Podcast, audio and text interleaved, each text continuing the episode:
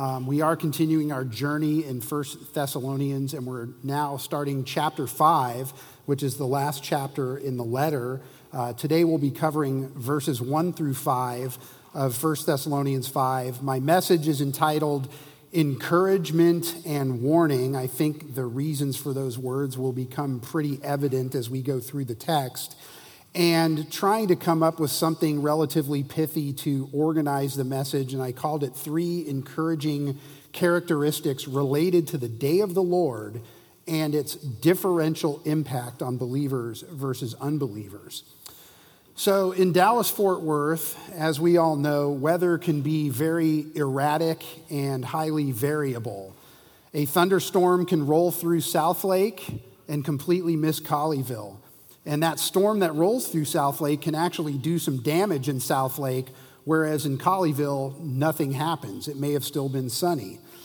And these differential impacts on, of weather in our area, some people may think that they are random or they're just by chance, but obviously we know from the scripture that God's sovereign hand controls the weather. You know, by way of example, Jesus calming the storm in Matthew, uh, Mark chapter 4 on the Sea of Galilee.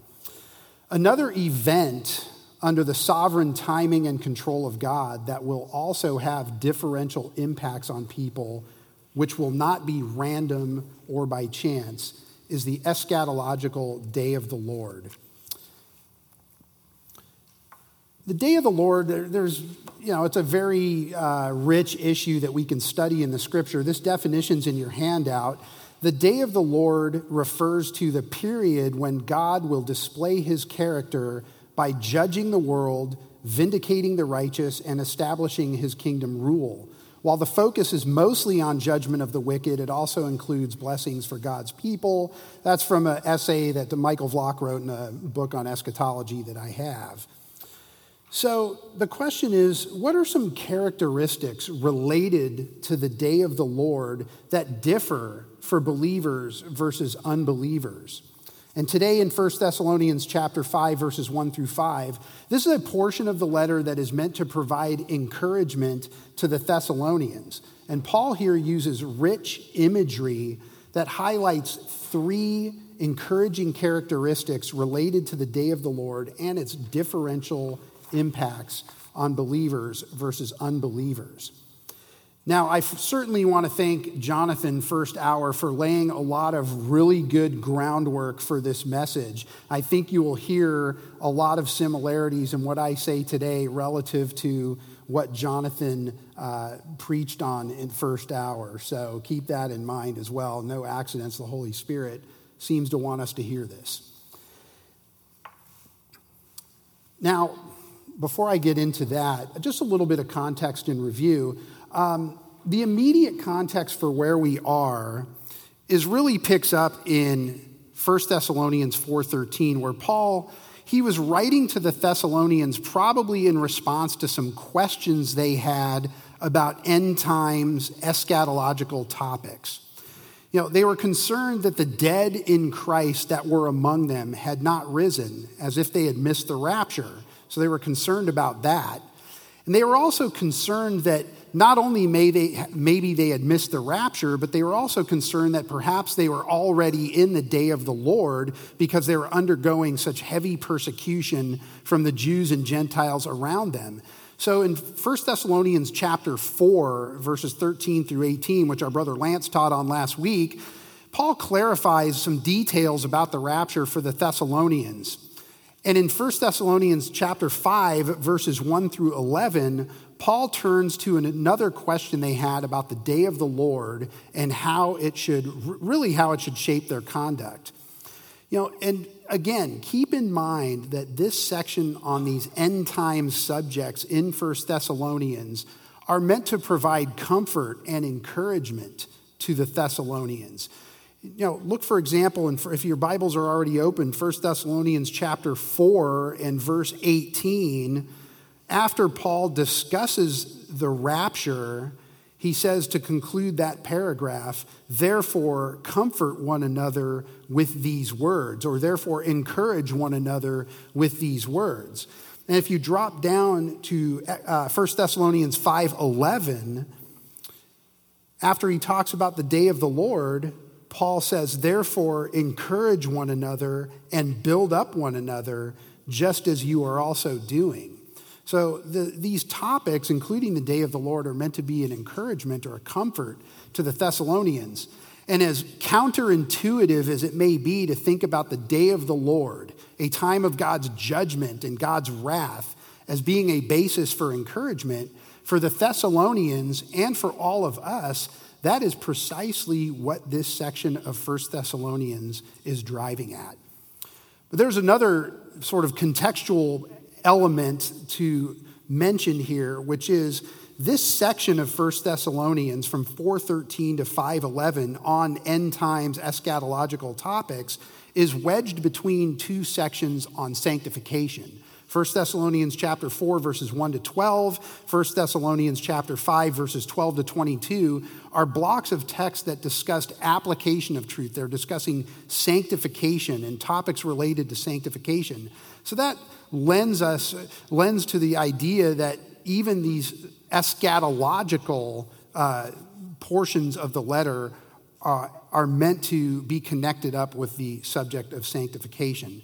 So let's jump in and read our text for today, 1 Thessalonians chapter 5, verses 1 through 5.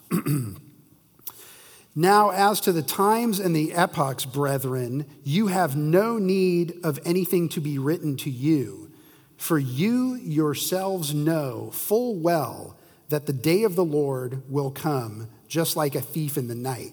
While they are saying peace and safety, then destruction will come upon them suddenly, like labor pains upon a woman with child, and they will not escape. But you, brethren, are not in darkness, that the day would overtake you like a thief. For you are all sons of light and sons of day. We are not of, di- uh, not of night nor of darkness. So, more specifically, in this section of 1 Thessalonians chapter 5, the Apostle Paul is conveying to the Thessalonians some encouragement, some encouraging characteristics related to the day of the Lord. Number one, full knowledge that God's judgment will come. And we'll look at verses 1 and 2 on that. Number two, the inevitability of God's judgment on unbelievers. That is verse 3. And point number three, the certain avoidance of God's judgment for believers, and that will be verses 4 and 5. Now, right before we jump into the text, you may have heard as I was reading, I was really emphasizing some pronouns. So I want to show you, this is 1 Thessalonians chapter 5, verses 1 through 5. And what I did was I color coded at the recommendation of my wife, thank you, Maria. I color coded the pronouns you, you, you yourselves, then they, them, they, and then you, you, you, and we. And what we find is that the pronouns you are second person plurals, which is really you all, or because we're in Texas, y'all. And if you're a Spanish speaker, ustedes. In chap in verse 3 of 1 Thessalonians, Paul switches to they and them. So he changes the pronouns and he's focusing on unbelievers there, whereas when he says you all, writing to the Thessalonians, he's referring to the Thessalonians or really all believers. And then at the end of verse 5, he transitions to we, and he includes his team, him, Paul, Silas, Timothy, and others, and really to encompass all believers as he transitions the discussion more to application, which our brother Arnold will be covering next week. So stick around for that. But I wanted to point that out because really these pronouns help us break down this little section of First Thessalonians into some um, coherent uh, portions. So let's jump in. Encouragement number one full knowledge that God's judgment will come. And this is where Paul is using you or you all. And under this uh, encouragement, our first subpoint is the setting. The setting. This is just the beginning of verse one. Now, as to the times and the epochs, brethren. Paul is talking to the Thessalonian Christians. He's talking to the brethren. He's talking to them about two elements of time. It says the times, which is literal, historical, sequential time. And he's also talking about epochs or epochs, however you want to pronounce that. And that's really more uh, a quality of a period of time that's not really a defined period of time. It's kind of like a season or an era. It's, it's more about what happens during a period of time than some particular period of time.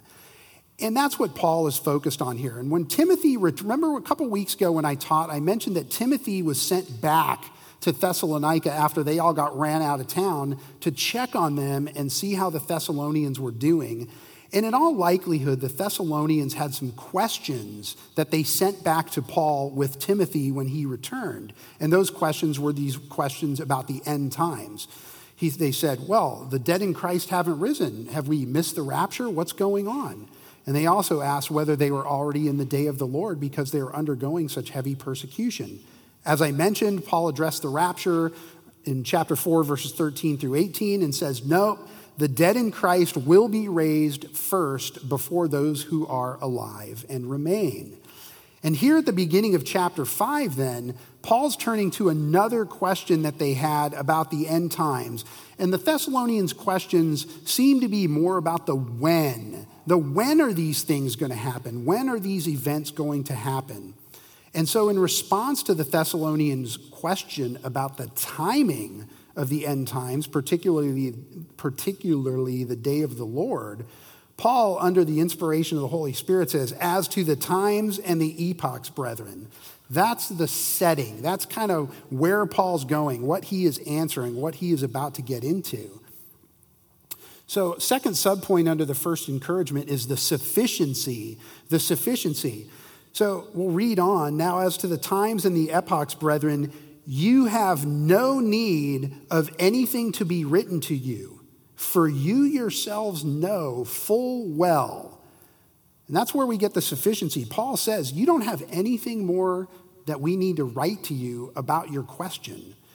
You already know full well what you need to know. You know, the Thessalonians' questions may have been a little bit like the Lord, uh, the disciples asking the Lord Jesus in Acts chapter 1, right before he was going to ascend back to heaven.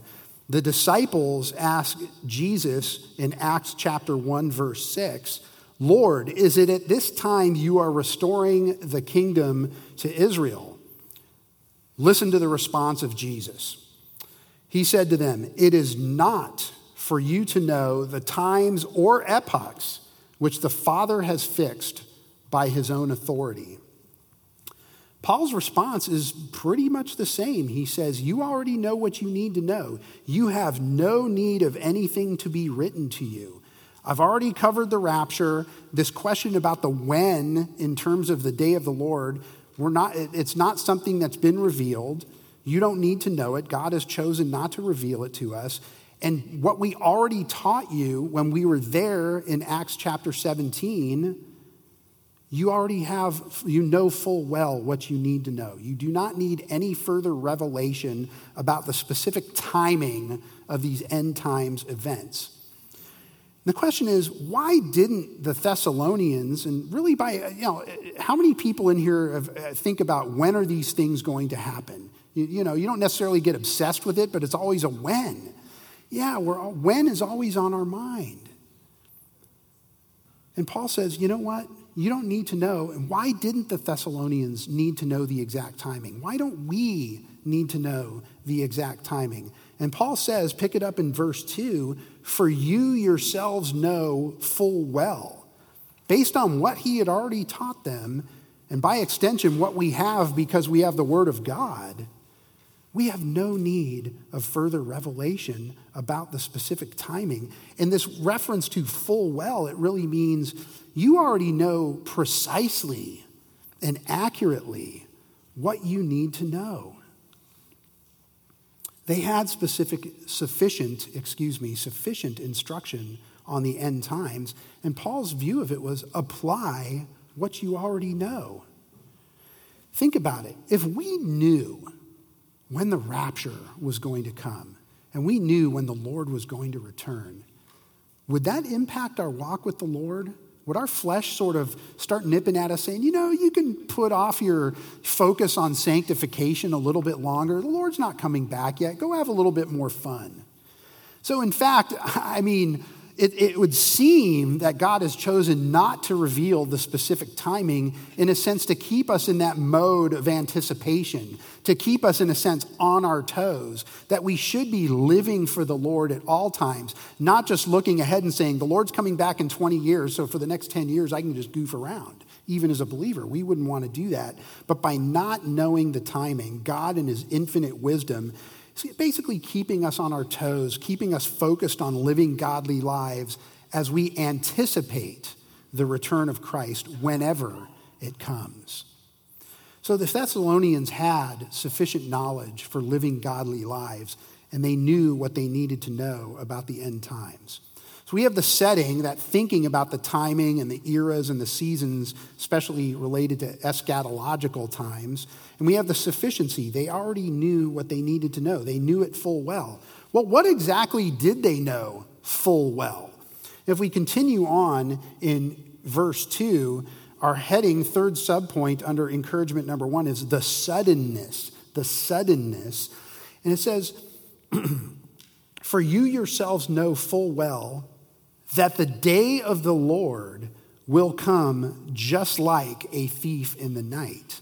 Paul had already taught him that. You yourselves know full well that the day of the Lord will come just like a thief in the night. And obviously, the thief in the night is a metaphor or an illustration for the coming of the day of the Lord and how it will happen at some level. And this text, if, you if we really look at it carefully, it doesn't say the day of the Lord, it's a, it's a possibility. The day of the Lord may come, we're not really sure. It says the day of the Lord will come, and it will come just like a thief in the night. Now, before we move on, the day of the Lord is a subject that requires some attention on our part. First and foremost, the day of the Lord is an Old Testament concept and teaching. Paul was a former Pharisee, right? He would have known about the day of the Lord teaching in the Old Testament thoroughly and intimately. And it's in all likelihood, his use of it here in 1 Thessalonians is going to closely track what the Old Testament says about the day of the Lord. So I gave you a definition in the handout um, from, from Michael Vlach, but there are so many scriptures in the Old Testament. We're only going to read a few, and I really just want to read them but let's turn to Isaiah chapter 13. Isaiah chapter 13. I want to look at a few Old Testament passages on the day of the Lord so we can really get a feel for what it is and how it's used here by the Apostle Paul. So, Isaiah chapter 13, and we'll pick it up in verse 6. Wail, for the day of Yahweh is near it will come as destruction from the Almighty. Therefore, all hands will fall limp, and every man's heart will melt. They will be terrified. Pains and anguish will take hold of them. They will writhe like a woman in labor. They will look at one another in astonishment, their faces aflame. Behold, the day of Yahweh is coming, cruel with fury and burning anger to make the land a desolation, and he will exterminate its sinners from it. For the stars of heaven and their constellations will not flash forth their light. The sun will be dark when it rises, and the moon will not shed its light. Thus I will punish the world for its evil, and the wicked for their iniquity. I will also put an end to the arrogance of the proud, and abase the haughtiness of the ruthless. I will make mortal man scarcer than pure gold, and mankind than the gold of Ophir. Therefore, I will make the heavens tremble, and the earth will be shaken from its place at the fury of Yahweh of hosts in the day of his burning anger. Wow. Turn to Joel chapter 2. Joel chapter 2. You have Daniel, and then Hosea, and then Joel. Joel chapter 2. Just another passage that references the day of the Lord. There are at least 19 explicit references to the day of the Lord in the Old Testament and many other references to the day and things like that. So it's, it's really a theme that permeates the scripture. Joel chapter 2, we'll pick it up in verse 1. Blow a trumpet in Zion and sound an alarm on my holy mountain. Let all the inhabitants of the land tremble, for the day of Yahweh is coming. Surely it is near. A day of darkness and gloom, a day of clouds and thick darkness. As the dawn is spread over the mountains, so there is a great and mighty people. There has never been anything like it, nor will there be again after it to the years of many generations. And drop down in Joel chapter 2, and, we'll pick it up in verse 30. Joel chapter 2 and verse 30. Joel continues I will display wonders in the sky and on the earth blood, fire, and columns of smoke. The sun will be turned into darkness and the moon into blood before the great and awesome day of Yahweh comes. One more passage, go a little bit further into the minor prophets. After Habakkuk and before Haggai, we'll look at Zephaniah chapter 1. Zephaniah chapter 1. And we'll pick it up in verse 14. Zephaniah chapter 1, verse 14. Near is the great day of Yahweh, near and coming very quickly. Listen, the day of Yahweh. In it, the warrior cries out bitterly. A day of wrath is that day, a day of trouble and distress, a day of destruction and desolation, a day of darkness and gloom, a day of clouds and thick darkness, a day of trumpet and battle cry against the fortified cities and the high corner towers I will bring distress on men so that they will walk like the blind because they have sinned against Yahweh.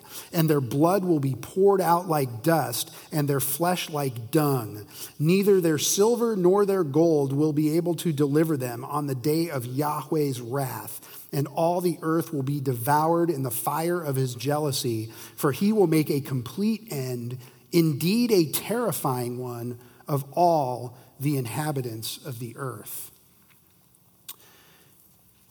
These are terrifying passages of Scripture if you don't know the Lord. And first and foremost, the, the, the highlights of these passages are many. They talk about the nearness of the day, it's coming quickly. They talk about pain and anguish and distress and destruction and fear and terror that will be evident for unbelievers when this day, when this epoch of history arrives. The darkness, the clouds, the thick darkness, the gloom, there will be no light. My little picture in the upper right hand corner is supposed to be a blood moon. So, you know, picking up on that theme from Joel. It is a unique season in God's history when his judgment on sin will be poured out. Listen for the echoes of those texts as we work back through 1 Thessalonians chapter 5. That's the day of the Lord. So we're in verse 2 still. You yourselves know full well that the day of the Lord will come just like a thief in the night. The thief in the night is also a frequent metaphor, particularly in the New Testament. I just want to look at one example that I think fits in well with our uh, topic today. So please turn to Matthew chapter 24. Matthew chapter 24. This is in the Olivet Discourse, which is our Lord Jesus, basically his sermon during Passion Week on the end times. So, Matthew chapter 24, and we will pick it up in verse 42. Matthew 24, 42. Our Lord says, Therefore, be on the alert, for you do not know which day your Lord is coming. But be sure of this that if the head of the house had known at what time of the night the thief was coming, he would have been on the alert and would not have allowed his house to be broken into. For this reason, you also must be ready, for the Son of Man is coming at an hour when you do not think he will. So, Jesus is emphasizing, in terms of the return of Christ and the day of the Lord, the need for alertness and readiness because we don't know when the Lord will return. And it may not be when we think. And the point is, through those references, the reference to the thief in the night, the illustration of a thief in the night, the day of the Lord is going to come unannounced. I'm supposed oh, um, back here still. Sorry, I got lost on my outline. The day of the Lord is going to come Suddenly, the day of the Lord is going to come unannounced and it's going to be unexpected. Like a thief does not put a note on your door and say, I'm going to rob you tomorrow night. I mean, that's the whole illustration of the thief is the surprise, the unexpectedness of it, the unannounced element of it. And similarly, God has not revealed to us the specific time of his return to judge the unbelieving world. So the suddenness is that eschatological judgment and day of the Lord wrath that will come unexpectedly and suddenly, just like a thief in the night. Now, from the standpoint of application, there are really two elements of application to the day of the Lord coming like a thief in the night. Part one relates to sanctification, our sanctification as believers, and part two relates to evangelism. So, in terms of sanctification, our pastor covered it recently in 1 John chapter 3 that you know the anticipation of the Lord's return is a purifying hope for us as believers and we should want to strive to be living a godly life in anticipation whenever it happens of his return. We don't want Jesus to return and see us doing a bunch of bad stuff, right? We don't want Jesus to return and see us living with a bunch of sin that we haven't repented of. We want our lives to be holy and righteous as much as possible and strive for Christ's likeness as we await that day for Jesus to come and take us. We should likewise just be motivated to glorify the Lord. The return of Christ is a deterrent to sin, if you will, for the believer, and it's also a motivation to live for Him and live for His glory. In terms of evangelism, if you knew that a thief was going to rob your neighbor's house tomorrow night, would you not knock on your neighbor's door and say, hey, you know what? I found out you're going to get robbed tomorrow. You might want to prepare. Similarly, with the day of the Lord and the wrath and judgment that is going to come on unbelievers at that time, we know, we know the truth. Should we not share that with our neighbors and warn them about what's coming and encourage them to repent of their sins and place their faith in Jesus before that day? Help your neighbor be prepared.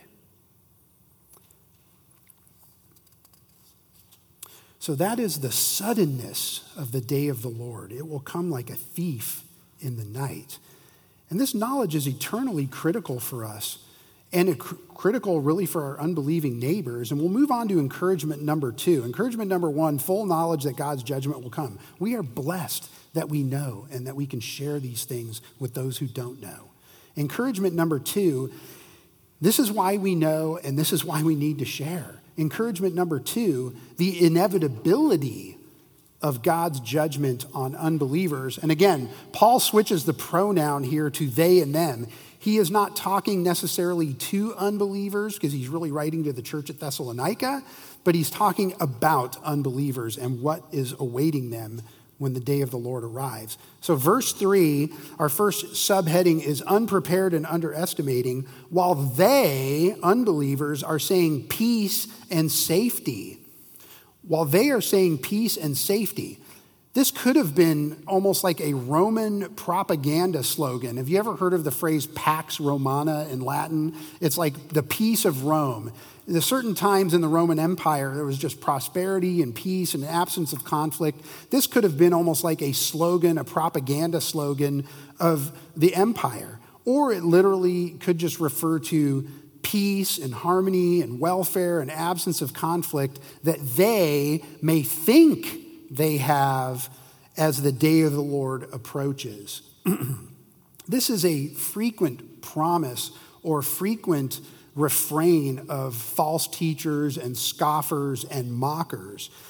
We look at in the back in the Old Testament in Jeremiah chapter 8, Jeremiah is actually speaking the words of the Lord in Jeremiah 8 and 11, and he says, They heal the brokenness of the daughter of my, God's people, superficially, saying, Peace, peace, but there is no peace. Back to the Olivet Discourse in Matthew chapter 24, This time we'll roll back to verse 36, Matthew 24, verse 36.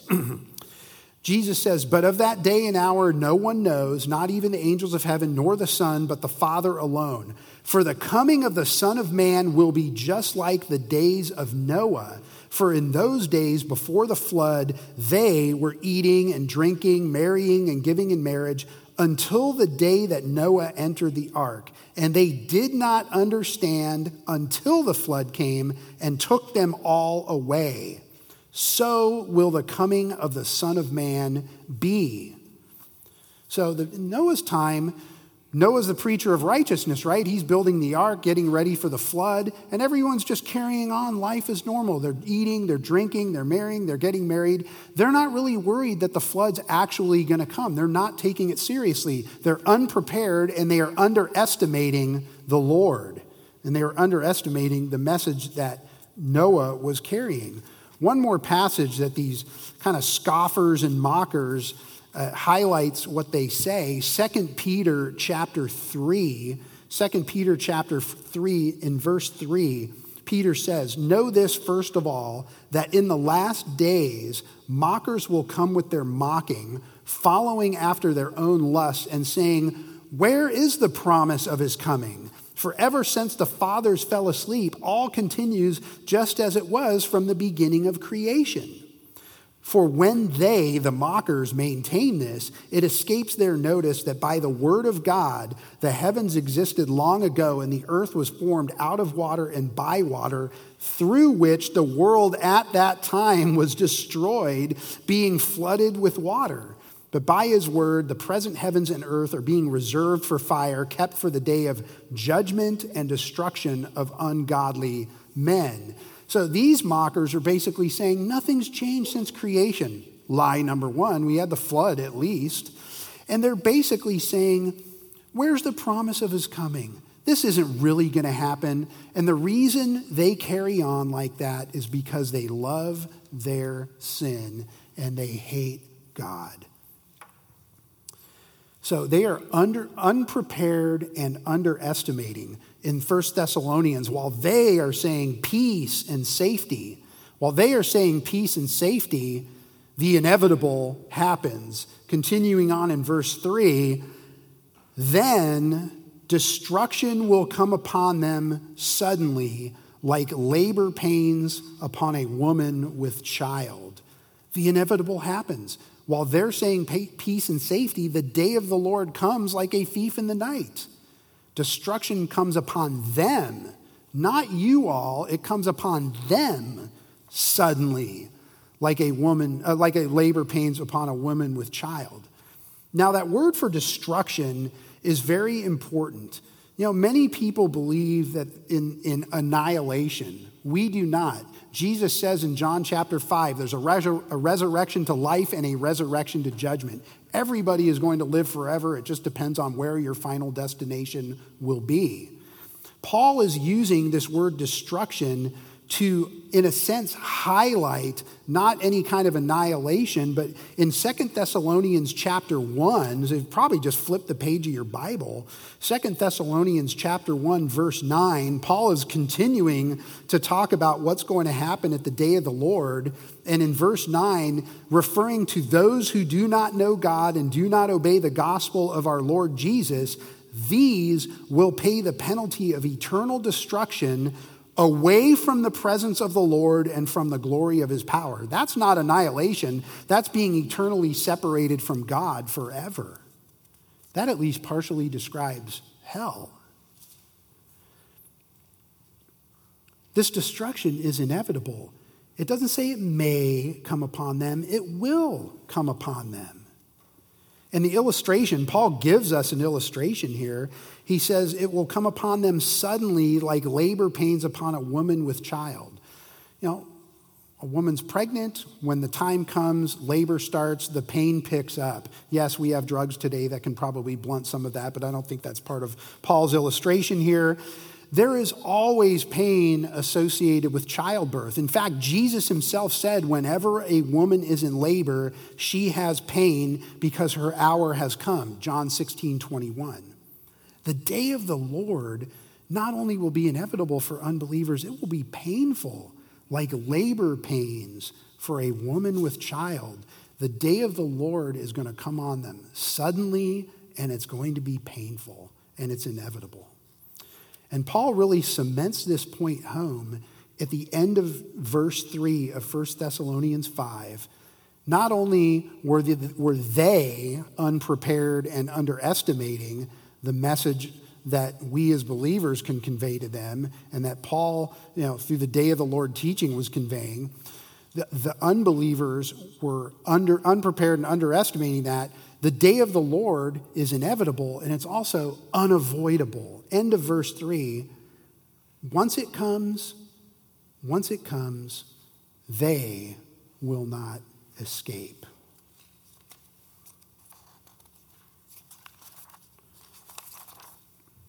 For anyone who does not have a true saving relationship with Jesus Christ as your Lord and Savior, I'm not trying to scare anybody. This is the, what the scripture says. But there's a terrifying reality ahead of you if you do not know Jesus.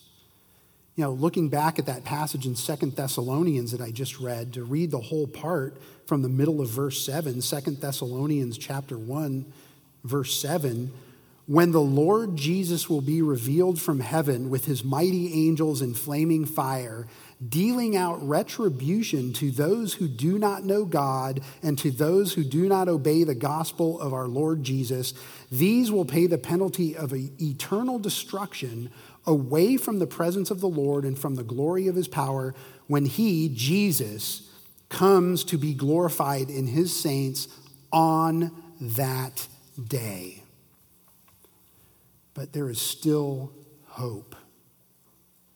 Repent of your sins and turn, to faith, turn in faith to Jesus because of who he is, the God man, reconciler, and what he did for you on the cross, and be saved from this inevitable, unavoidable pain and ruin and eternal separation from God in hell that will come to all who do not know God and do not obey the gospel of our Lord Jesus.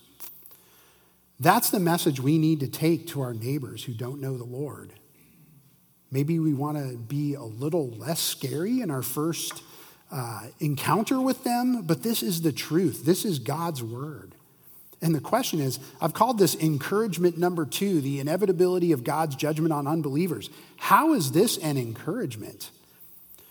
This is when God's final judgment on sin and evil and unbelief becomes manifest at the day of the Lord. The day of the Lord is the start of God making all things eternally right, applying his justice answering the prayers of saints through redemptive history. I'm not going to read it, but in Jeremiah chapter 12, Jeremiah is praying that God's justice would come to the wicked who were prospering, and he literally prays that God would set them apart for a day of carnage.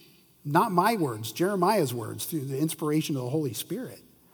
And of course, we are all familiar with Revelation chapter 6, the martyred tribulation saints under the altar who are praying to the Lord, When, O Lord, will you avenge our blood on the inhabitants of the earth? Be encouraged. God will judge the wicked.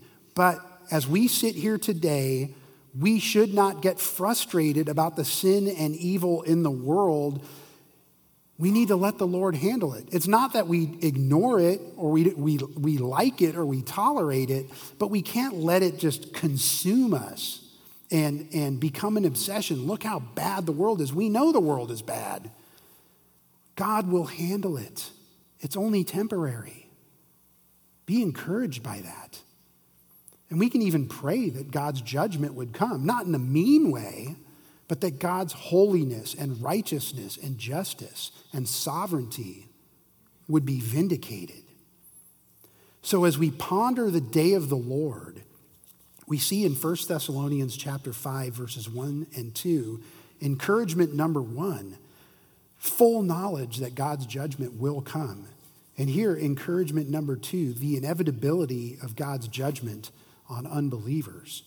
Encouragement, encouragement number three, and I do think this is actually a really good encouragement the certain avoidance of God's judgment for believers. So, back to 1 Thessalonians 5, Paul, in beginning in verse 4, changes the pronouns back to you all, speaking to Thessal- the Thessalonian believers and by extension, us. And in terms of the certain avoidance of God's judgment for unbelievers, our first subpoint is that there's just a different outcome, a different outcome. Let's look at verse 4. But you, brethren, are not in darkness that the day would overtake you like a thief. The outcome for believers and unbelievers on the day of the Lord is different in terms of their susceptibility to God's day of the Lord wrath and judgment. In verse 3, Paul has just gone through the wrath and destruction that will come upon unbelievers, and he starts verse 4 with but, by way of contrast, but you all, brethren, are not in darkness. And the clear implication is that unbelievers are in darkness. They're unprepared. They're underestimating. They don't know the truth or they choose to ignore the truth. And they're living their lives in sin. They're in darkness. But you, brethren, are not in darkness that the day, the day of the Lord, would overtake you like a thief.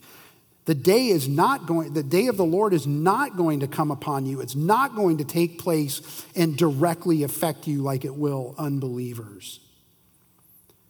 You're not going to be there for this unannounced, unexpected event. The Lord's going to come and take you away in the rapture before that happens.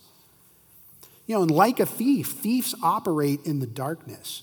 And one needs to be in that darkness to be susceptible to the outcome in verse 3 that we just studied uh, of the day of the Lord.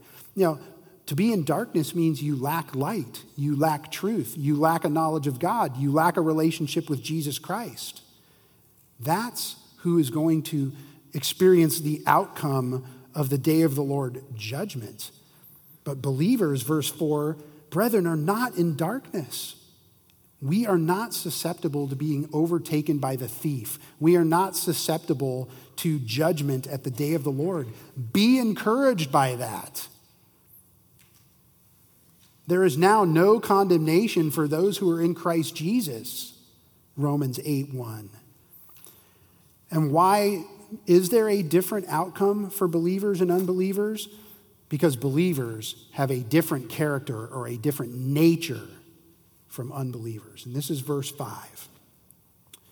But you, brethren, are not in darkness that the day would overtake you like a thief. For you, you all, are all sons of light and sons of day. We are not of night nor of darkness. Paul basically says, believers, you have a different outcome from unbelievers in terms of the day of the Lord because you're just entirely different people by character and nature from those who will be subject to judgment at the day of the Lord.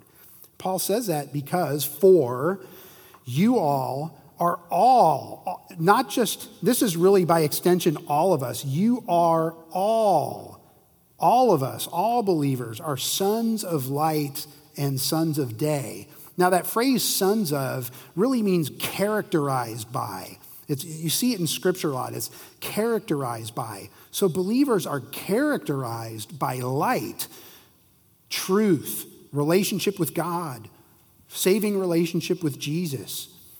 And the, and the day is just that part of the 24 hour rotational cycle of the earth when the light is there. So it's again, I said early on that Paul used rich imagery to highlight these differential impacts of the day of the Lord on believers and unbelievers. And it's like darkness versus light, night versus day. We are not of night or of darkness. We, as believers, are not characterized by that period of time of the day when it's dark we are not characterized by darkness. Darkness, you know, this is where, when I mentioned Jonathan earlier, he teed this up very well this morning. Darkness is evil, it's a lack of truth, it's a lack of light, it's a lack of relationship with God. We have a different nature as Christians. I'm going to go back and read the passage that Jonathan preached through because I think it highlights it well. Colossians 1:13. He rescued us from the domain of darkness and transferred us to the kingdom of his beloved Son, in whom we have redemption, the forgiveness of sins. And this dark and light motif is really consistent throughout Scripture, where believers are associated with light and unbelievers are associated with darkness. Bear with me, just a couple passages to read to illustrate this. John chapter 3, this is where Jesus was uh, talking to Nicodemus, and right after he said, For God so loved the world that he gave his only begotten Son, that whoever believes in him should not perish but have eternal life. A few verses later in John 3 19, Jesus says, This is the judgment that the light, capital L, meaning Jesus, that the light has come into the world, and men love the darkness rather than the light, rather than the Lord, for their deeds were evil. For everyone who does evil hates the light, hates the Lord, and does not come to the light, does not come to the Lord, for fear that his deeds will be exposed. But he who practices the truth comes to the light comes to the Lord so that his deeds may be manifested as having been wrought in God. And one more brief passage from Ephesians chapter 5, verse 6, on this light and dark symbolizing believers and unbelievers really throughout Scripture. Ephesians 5 6. Let no one deceive you with empty words. For because of these things, the wrath of God comes upon the sons of disobedience. Therefore, do not be partakers with them. For you, Ephesian church, you were formerly darkness, but now you are light in the Lord. Walk as children of light. The bottom line is that believers are people, uh, by the grace of God, are no longer in darkness. We're now in the light. We're characterized by light. We're characterized by day. We know God. We know the truth. We love Jesus. And we're prepared for what is coming. That is an encouragement. We have certain avoidance of God's judgment.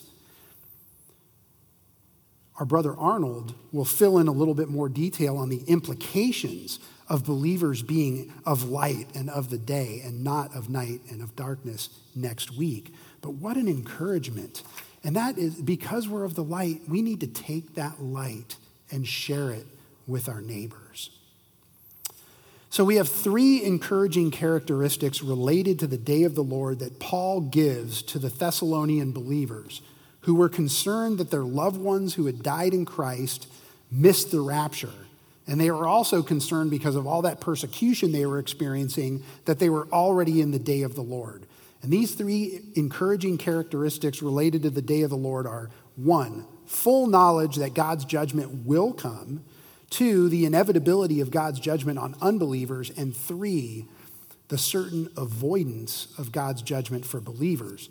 I think that original title of the message, Encouragement and Warning, has probably uh, permeated through all of that. And just a few take home lessons from this section of 1 Thessalonians 5, verses 1 through 5, before we close. I believe they're on your handout, and they're on the screen. Rejoice in the fact that we are in a church that has a high view of Scripture. We love the whole counsel of God. We teach the whole counsel of God, including eschatology. Pastor Tom is going through Revelation at night. I'm sure it's going to pick back up relatively quickly and um, you know right in this area where, where the lord's about to return. So it kind of fits in with exactly what we're talking about. Take home lesson number two. Trust that god will make all things right in his timing and he will judge sin and evil. We're not the judges. Leave it to him. Third rejoice and give thanks and praise to the Lord because as a believer, there is no condemnation because we are in Christ Jesus. We are not going to be a part of this day of the Lord wrath that will come upon the earth. Praise the Lord. Four, as I said, that section of 1 Thessalonians that we covered today and next week are wedged between some, some sections of 1 Thessalonians on sanctification. So focus on growing in Christ likeness as the day draws near, as the time of Christ's return draws near. And lastly, share the truth that we know full well about what is coming from God with those who do not yet, hopefully yet, savingly know the Lord Jesus. So that's encouragement and warning from 1 Thessalonians chapter 5 verses 1 to 5. Let's pray.